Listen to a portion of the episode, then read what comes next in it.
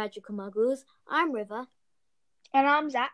and welcome to a bonus episode of Potter Watch, which we like to call episode Five and three quarters. Yay! Woo. So we know we couldn't fit all of our episode in last episode because we had too much to share with you guys. So we are going to put it all in this episode and we are going to put the other half of the reading in this episode as well. So I hope you enjoy and let's get started. So Zach, what are we doing today? Um, well, we're going to give you the Daily Prophet, some golden nuggets, and some crafts. So why don't you tell everyone your craft first? Um, well, my craft is um this really cool thing that you can do with your friends or family, uh, which is Harry Potter bingo. Ooh. And so the way you make this is you make uh, a five by five grid, and you can fill it with anything. So my one's got uh, stuff like Dobby, the Triwizard Cup. Um, what else has it got? Has it got a Hedwig, a Quidditch? You know, anything, anything that you could possibly think of that's to do with Harry Potter, and just put it in, and it'll be really cool. So, in, if you want to play it with your family, you should make as many sheets as you want to play with your family, and you need to draw these same symbols for each sheet but in different places. So, you could do it with your entire family, and you could get a sheet of paper, you could draw the grids, and you could all draw your little characters, but they have to be the same. And then, if you ask your parents who aren't playing to call out one of the characters or one of the things, and then you have to cross it off. And if you get five in a row, downwards, across, or diagonal, you have to shout bingo, or what we like to say, Harry Potter, and then you will win. Yep. So, Right. So what's your craft? so my craft is to tell you guys how to make magic wands, but only with one sheet of paper, a bit of tape, and some paint or pens. So, do you, you, if you guys are wondering how do you do that, let me tell you. So first, I got my knitting needle, and I used a seven millimeters one. I would recommend using either seven, six point five, or maybe eight. They're all very good sizes. And then what I did is I got my piece of paper and I turned it diagonal. So a rectangle and one of the corners was facing me and the side was diagonal. So then I got one of the corners and I wrapped it around the knitting needle and I rolled it up. And the last tiny bit I sellotaped around it and pulled out the knitting needle. So then you will probably have a one shape. And at the bottom I just put made it a bit rounder and made it a bit more of a circle. And at the top, you should have a little tip. So then you can ask your parents if you can get some paint and you can use a sponge, dip it in the paint and customize it. Or if you're not allowed to use paint or you don't have any, you could decorate it before you roll it up with felt tip pens or you can use colored card. So that's something very fun. And you can find both those crafts on our website, which the link is in our bio, and you can choose from the River Pack or the Zack Pack, and they're packs to help you through lockdown. And we have loads of different things in it, like recipes, different games to do, coloring sheets, word searches. It's all family fun. And one thing that we want you guys to do is to download your favorite pack and then message us on Anchor what your favorite one was so that we can see which one you like better so we can make more of them. Yay! Now we will be reading the last part of chapter 5. So sit back and relax and I hope you enjoy. Griphook whistled and a small cart came hurtling up the tracks towards them. They climbed in, Hagrid with some difficulty, and they were off. At first, they just hurtled through a maze of twisting passages. Harry tried to remember left, right, right, left, middle fork, left, right, but it was impossible. The rattling cart seemed to know its own way because Griphook wasn't steering. Harry's eyes stung as cold air rushed past them, but he kept them wide open. Once he thought he saw a burst of fire at the end of the passage and twisted around to see if it was a dragon, but too late. They plunged even deeper, passing an underground lake where the huge stalactites and stalagmites grew from the ceiling and floor. I never knew, Hagrid called to Hagrid over the noise of a cart. What's the difference between a stalagmite and a stalactite? Stalagmite's got an M in it. And don't, I said Hagrid, and don't ask me any questions now. I think I'm just gonna be sick. He did look very green, and when the cart stopped at last beside a small green door in the passage, Hagrid got out and had to lean against the wall to stop his knees trembling. Griphook unlocked the door. A lot of green smoke came billowing out, and as it cleared, Harry gasped. Inside were mounds of gold coins, columns of silver, heaps of little bronze nuts. It's all yours, smiled Hagrid. All Harry's. It was incredible. The Dursleys couldn't have known about this, or they'd have it from him faster than a blink. He often had them complaining how much Harry cost them.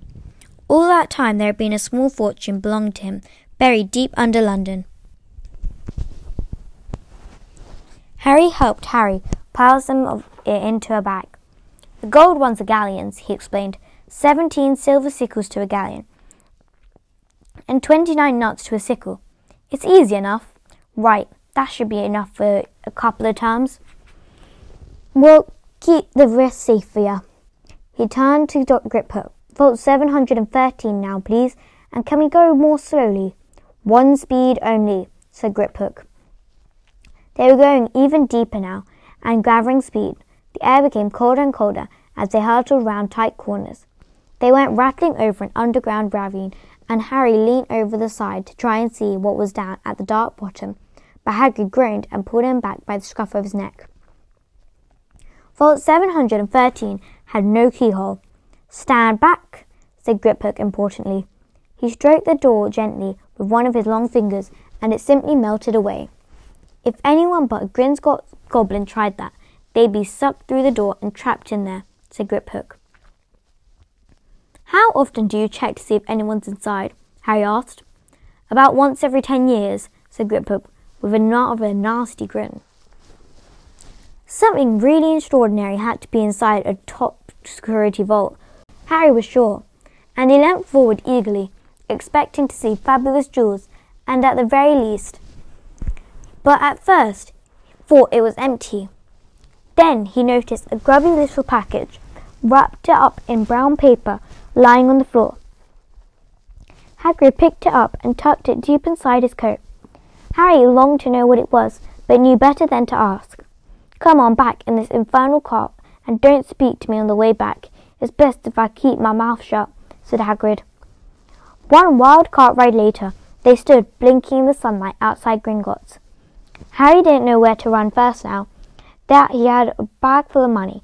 He didn't have to know how many galleons they were to a pound to know that he was holding more money than he had ever held in his more money than even the Dursley had. Might as well get your uniform, said Hagrid, nodding towards Madame Malkin's robes for all occasions. Listen, Harry, would you mind if I slipped off for a pick-me-up in the leaky cauldron? I hate them Gringotts carts. He did look a bit st- still a bit sick, so Harry entered Madame Malkin's shop alone, feeling nervous. Madame Malkin was a squat, smiling witch, dressed in all mauve. Hogwarts, dear, she said, when Hagrid started to speak. Got the lot here. Another man being fitted up just now. In fact, in the back of the shop, a boy with a pale, pointed face was standing on a footstool, while a second witch pinned up his long black robes. Madame Malkin stood Harry on a stool next to him, slipped a wrong rope over his head, and began to pin it to the right length. Hello, said the boy. Hogwarts too? Yes, said Harry. My father's next door buying my books, and mother's up the street looking at wands, said the boy. He had a bored, droning voice. Then I'm going to drag them off to look at racing brooms. I don't see why first years can't have their own groups. I think I'll bully father into getting me one, and I'll smuggle it in somehow. Harry was strongly reminded of Dudley. Have you got your own broom? The boy went on. No, said Harry. Play Quidditch at all? No, said Harry again. wondering what on earth Quidditch could be. I do. Father says it's a crime if I'm not picked to play for my house, and I must say, I agree. Know what house you'll be in yet? No, said Harry, feeling more stupid by the minute. Well, no one really knows what they are until they get there. Do they? But I know. I'll be in Slytherin. All our family have been. Imagine being a Hufflepuff. I think I'd leave. Wouldn't you? Mmm, said Harry, wishing he could say something a bit more interesting. I say, look at that man, said the boy, suddenly nodding towards the front window. Hagrid was standing there, grinning at Harry and pointing at two large ice creams to show that he couldn't come in. That's Hagrid, said Harry, pleased to know something the boy didn't. He works at Hogwarts. Oh, I've heard of him. He's a sort of servant, isn't he? He's a gamekeeper, said Harry. He was liking the boy less and less every second. Yes, exactly. I heard he's sort of savage, lives in the hut in the school grounds, and every now and then he gets drunk, tries to do magic, and ends up setting fire to his bed. I think he's brilliant, said Harry Coley. Do you? said the boy with a slight sneer. Why, is he with you? Where are your parents? They're dead, said Harry shortly. He didn't feel like much like going into this matter with the boy. Oh, sorry, said the other, not sounding sorry at all. But they were our kind, weren't they? They were witch and wizard, if that's what you mean. I really don't think they should let the other sort in, do you? They're just not the same. They've never been brought up to know our ways. Some of them have never even heard of Hogwarts until they get the letter.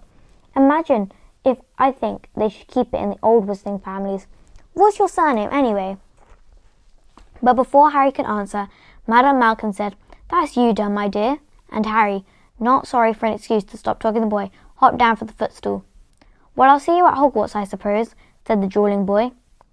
Harry was rather quiet as he ate the ice cream Hagrid had brought him, chocolate and raspberry with chopped nuts.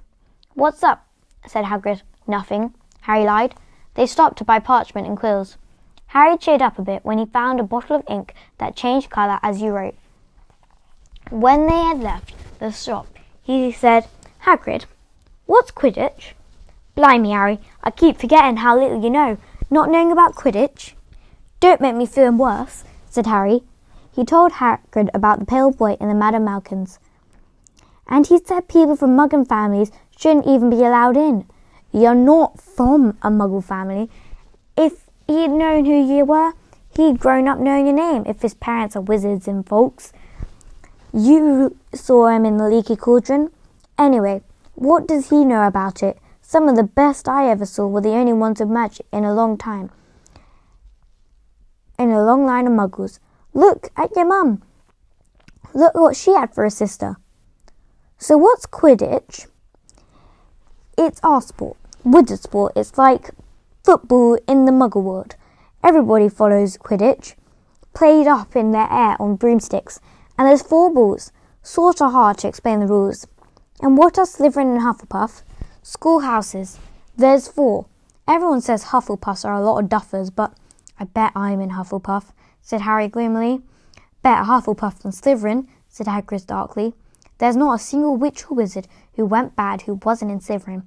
You know who was one. Vol, sorry, you know who was at Hogwarts years and years ago, said Hagrid. They bought Harry's school books in a shop called Flourish and Blotts, where the shelves were stacked to the ceiling with books as large as paving stones, bound in leather. Books the size of postage stamps in covers of silk, books full of peculiar symbols, and a few books with nothing in them at all. Even Dudley, who never read anything, could have been wild to get his hands on some of these. Hagrid almost had to drag Harry away from curses and counter curses. Bewitch your friends and befuddle your enemies with the latest revenges. Hair loss, jelly legs, tongue tying, and much, much more. I was trying to find out how to curse Dudley. I'm not saying that's not a good idea, but you're not supposed to use magic in the muggle world, except in very special circumstances, said Hagrid. And anyway, you couldn't work out any of those curses yet. You'll need a lot more study before you get to that level. Hagrid wouldn't let Hag- Harry buy a solid gold cauldron either. It says pewter on your list, but they got a nice set of scales for weighing potion ingredients and a collapsible brass telescope. Then they visited the apothecary, which was fascinating enough to make up for its horrible smell. A mixture of bad eggs and rotted cabbages. Barrels of slimy stuff stood on the floor, jars of herbs, dried roots, and bright powders lined the walls.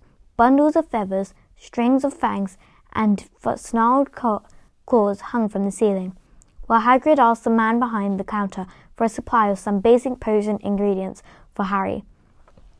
Harry himself examined silver unicorn horns at twenty-one galleons each, and minuscule glittery black beetle eyes, five nuts a scoop.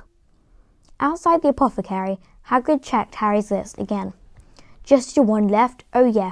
And I haven't got you a birthday present. Harry felt himself go red. You don't have to.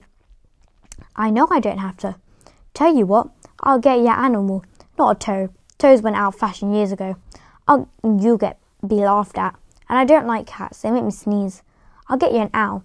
All the kids want owls. They're dead useful. Carry your post and everything. Twenty minutes later, they left Eeylops Owl Emporium, which had been dark and full of rustling and flickering jewel bright eyes.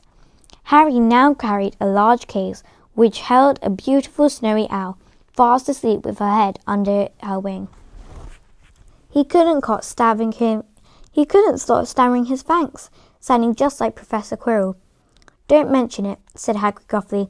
Don't expect you you've had a lot of presents from the Dursleys. Just Ollivander's left now. Only place for once. Ollivander's, and you gotta get the best wand. A magic wand. This was what Harry had really been looking forward to. The last shop was narrow and shabby. Peeling gold letters over the door read Ollivander's, makers of fine wands since 382 BC. A single wand lay on a faded purple cushion in the dusty window. A tinkling bell somewhere in the depths of the shop as they stepped inside. It was a tiny place, except empty for except a single spindly chair, which Hagrid sat on to wait. Harry felt strangely as though he had entered a very strict library. He swallowed a lot of new questions which had just occurred to him, and looked instead at the thousands of narrow boxes piled neatly right up to the ceiling. For some reason, the back of his neck prickled. The very dust and silence in here seemed to tingle with some secret magic. Good afternoon, said a soft voice. Harry jumped. Hagrid must have jumped too, because there was a loud crunching noise, and he got quickly off the spindly chair. The old man was standing before them, his wide, pale eyes shining moon like little moons through the gloom of the shop. Hello, said Harry awkwardly. Ah, yes, said the man. Yes, yes. I thought I'd be seeing you soon, Harry Potter. It wasn't a question. You have your mother's eye. Seems only yesterday she was in here herself, buying her first wand. Ten and a quarter inches long, swishy, made of willow. Nice wand for charm work. Mr. Ollivander moved closer to Harry. Harry wished he would blink. Those silvery eyes were a bit creepy. Your father, on the other hand, favoured a mahogany wand, eleven inches, pliable, a little more power, and excellent for the transfiguration. Well, I say your fa- father favoured it. It's really the one that cheers the wizard, of course. Mr. Ollivander comes so close that he and Harry were almost nose to nose. Harry could see himself reflected in those misty eyes, and that's where Mr. Ollivander touched the lightning scar on Harry's forehead with a long white finger. I am sorry to say I sold the one that did that, he said softly. Thirteen and a half inches. You, powerful wand, very powerful, and in the wrong hands.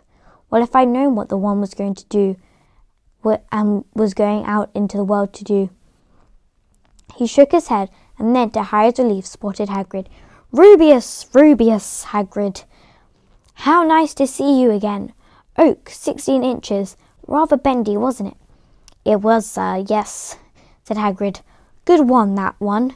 But I suppose they snapped it in half when you got expelled, said Mr. Ollivander, suddenly stern. Er, uh, yes, yes, they did. Yeah, said Hagrid, shuffling his feet. I've still got the pieces, though, he added brightly. But you don't use them, said Mr. Ollivander sharply. Oh, no, sir, said Hagrid quickly, and Harry noticed He gripped his pink umbrella very tightly as he spoke.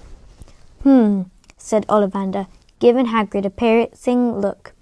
Well, now, Mr. Potter, let me see. He pulled a long tape measure with silver markings out of his pocket. Which is your wand arm? Uh, well, I'm right handed, said Harry. Hold out your arm. That's it.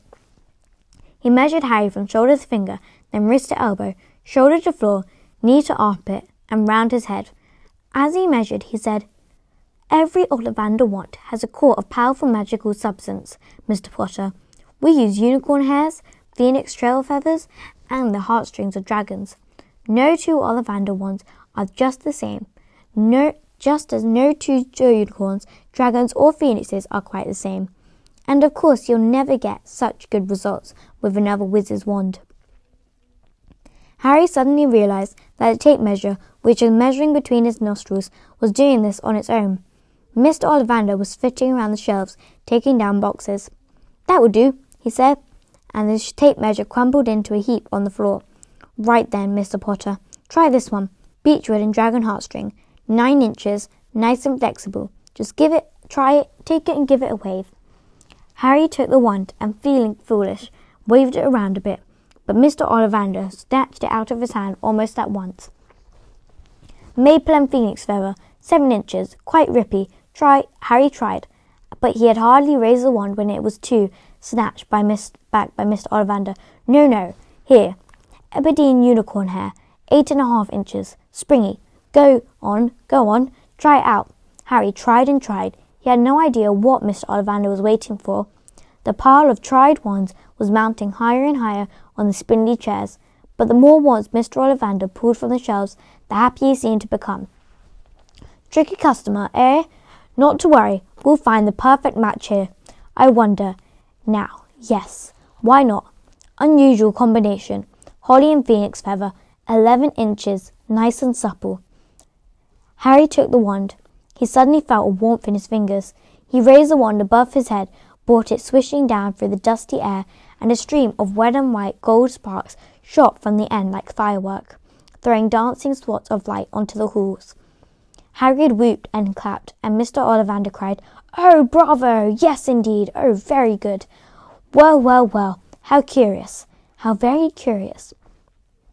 But he put Harry's wand back into its box and wrapped it in brown paper, still muttering, Curious, curious. Sorry, said Harry.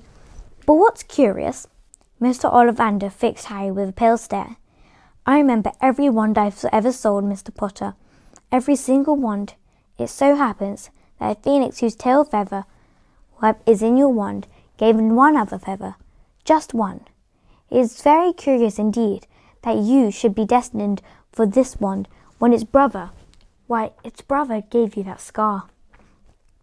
Harry swallowed. Yes, thirteen and a half inches. You.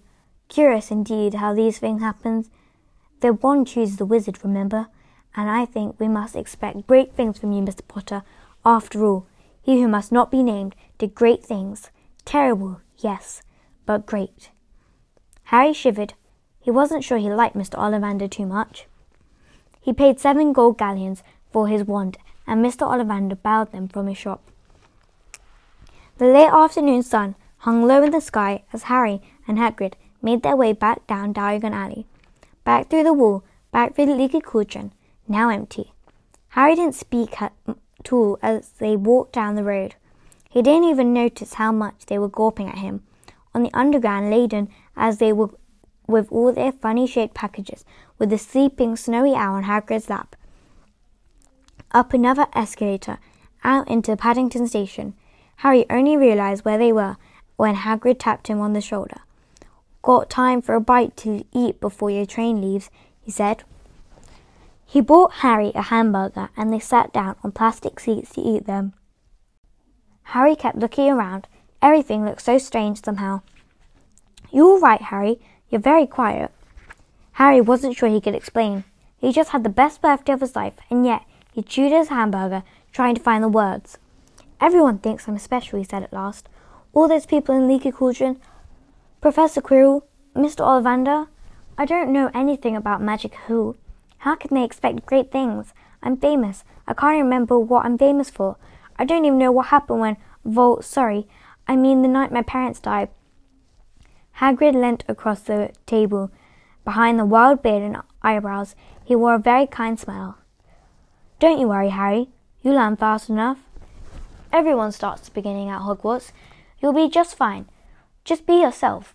I know it's hard. You've been singled out, and that's always hard. But you'll have a great time at Hogwarts. I do. Still do. Matter of fact. Hagrid helped Harry onto the train that would take him back to the Dursleys, then handed him an envelope. Your ticket for Hogwarts, he said. First of September. King's Cross. It's all on your ticket. Any problems with the Dursleys, send me a letter with your owl. She'll know where to find me. See you soon, Harry. The train pulled out of the station. Harry wanted to watch Hagrid until he was out of sight. He rose in his seat and pressed his nose against the window, but he blinked, and Hagrid had gone. So that's all we'll be reading today. I hope you all enjoyed that. Next week we will be reading um, chapter 6, and in chapter 6 we go to Hogwarts. So, yeah. So now we are going to be doing, uh, telling you guys some other tips for lockdown. We won't be doing golden nuggets this week. However, we may do a bonus episode with some things that we may have missed this episode. So. What are we doing next? Um, well, we could do some Daily Prophet. Okay, so my news story is that M&S have released a Easter egg that is basically a cute, really cute white chocolate Hedwig, and it's just and it comes with this little um chocolate envelope with a red stamp stamp on it, uh, and it's really cool. Uh, yeah, that's basically all I have to say about that. I highly recommend you go check this out and uh maybe even buy it if you want to. My Daily Prophet this week is about the game that's coming out soon about Harry Potter called Hogwarts Legacy.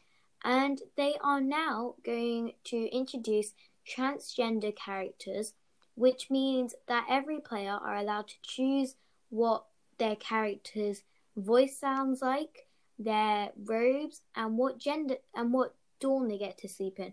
So, if you create a boy but they identify as a girl, they can sleep in the girls' dormitories. So that is very good, and it's a huge step for the LGBTQ community. So yay! What are we doing now? Well, maybe it's time for some golden nuggets, and I'll hand that over to you, River. So we are now going to talk about our golden nuggets. So my golden nugget this week is that in the books we never actually find out if Diagon Alley is only visible to wizards or if it's a di- different for muggles. Because you'd find it really weird in London to just see some people dressed really weirdly go into a pub or somewhere where you can't see and then disappear. Just saying, it's kind of weird. So, is it a bit like St. Mungo's, which is an abandoned shop, which nobody really pays attention to? Because if you looked around London or you're in a city, would you ever pay attention to an abandoned shop? I don't think so. Yeah, no. And I'm wondering, is it invisible to muggles? And when you, if you're a wizard, you're also invisible to muggles when you go in there? Or can muggles go inside it and think it's just a weird pub that people dress up weirdly and with a weird menu? And because Diagon Alley still has a brick wall to cover it up, is that why it's there? So, what do you think? Yeah, I think that's that's quite actually yeah. That's quite reasonable actually. Yeah. Yeah, so I you guys tell us what you think and we might use it in our next episode. So yay. Now, next we are going to be talking about our social media. So Zach, why don't you start off with some of our social media accounts? Okay, well we have a TikTok and we also have a um Inst- Instagram.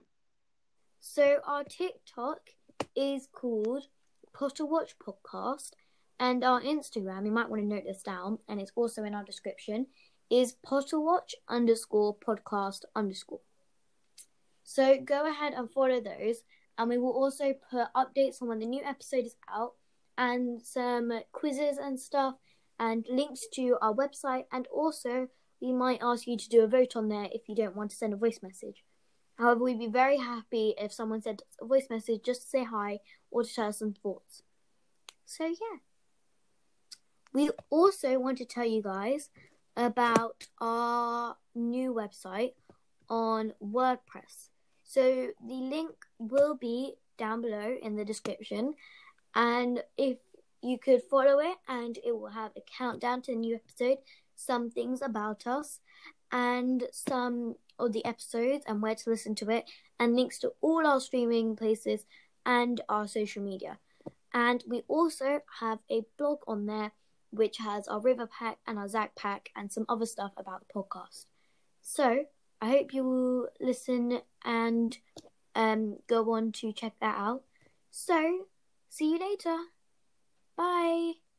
Bye. Yay! Till next time, keep on reading And listening. and don't forget to say mischief managed.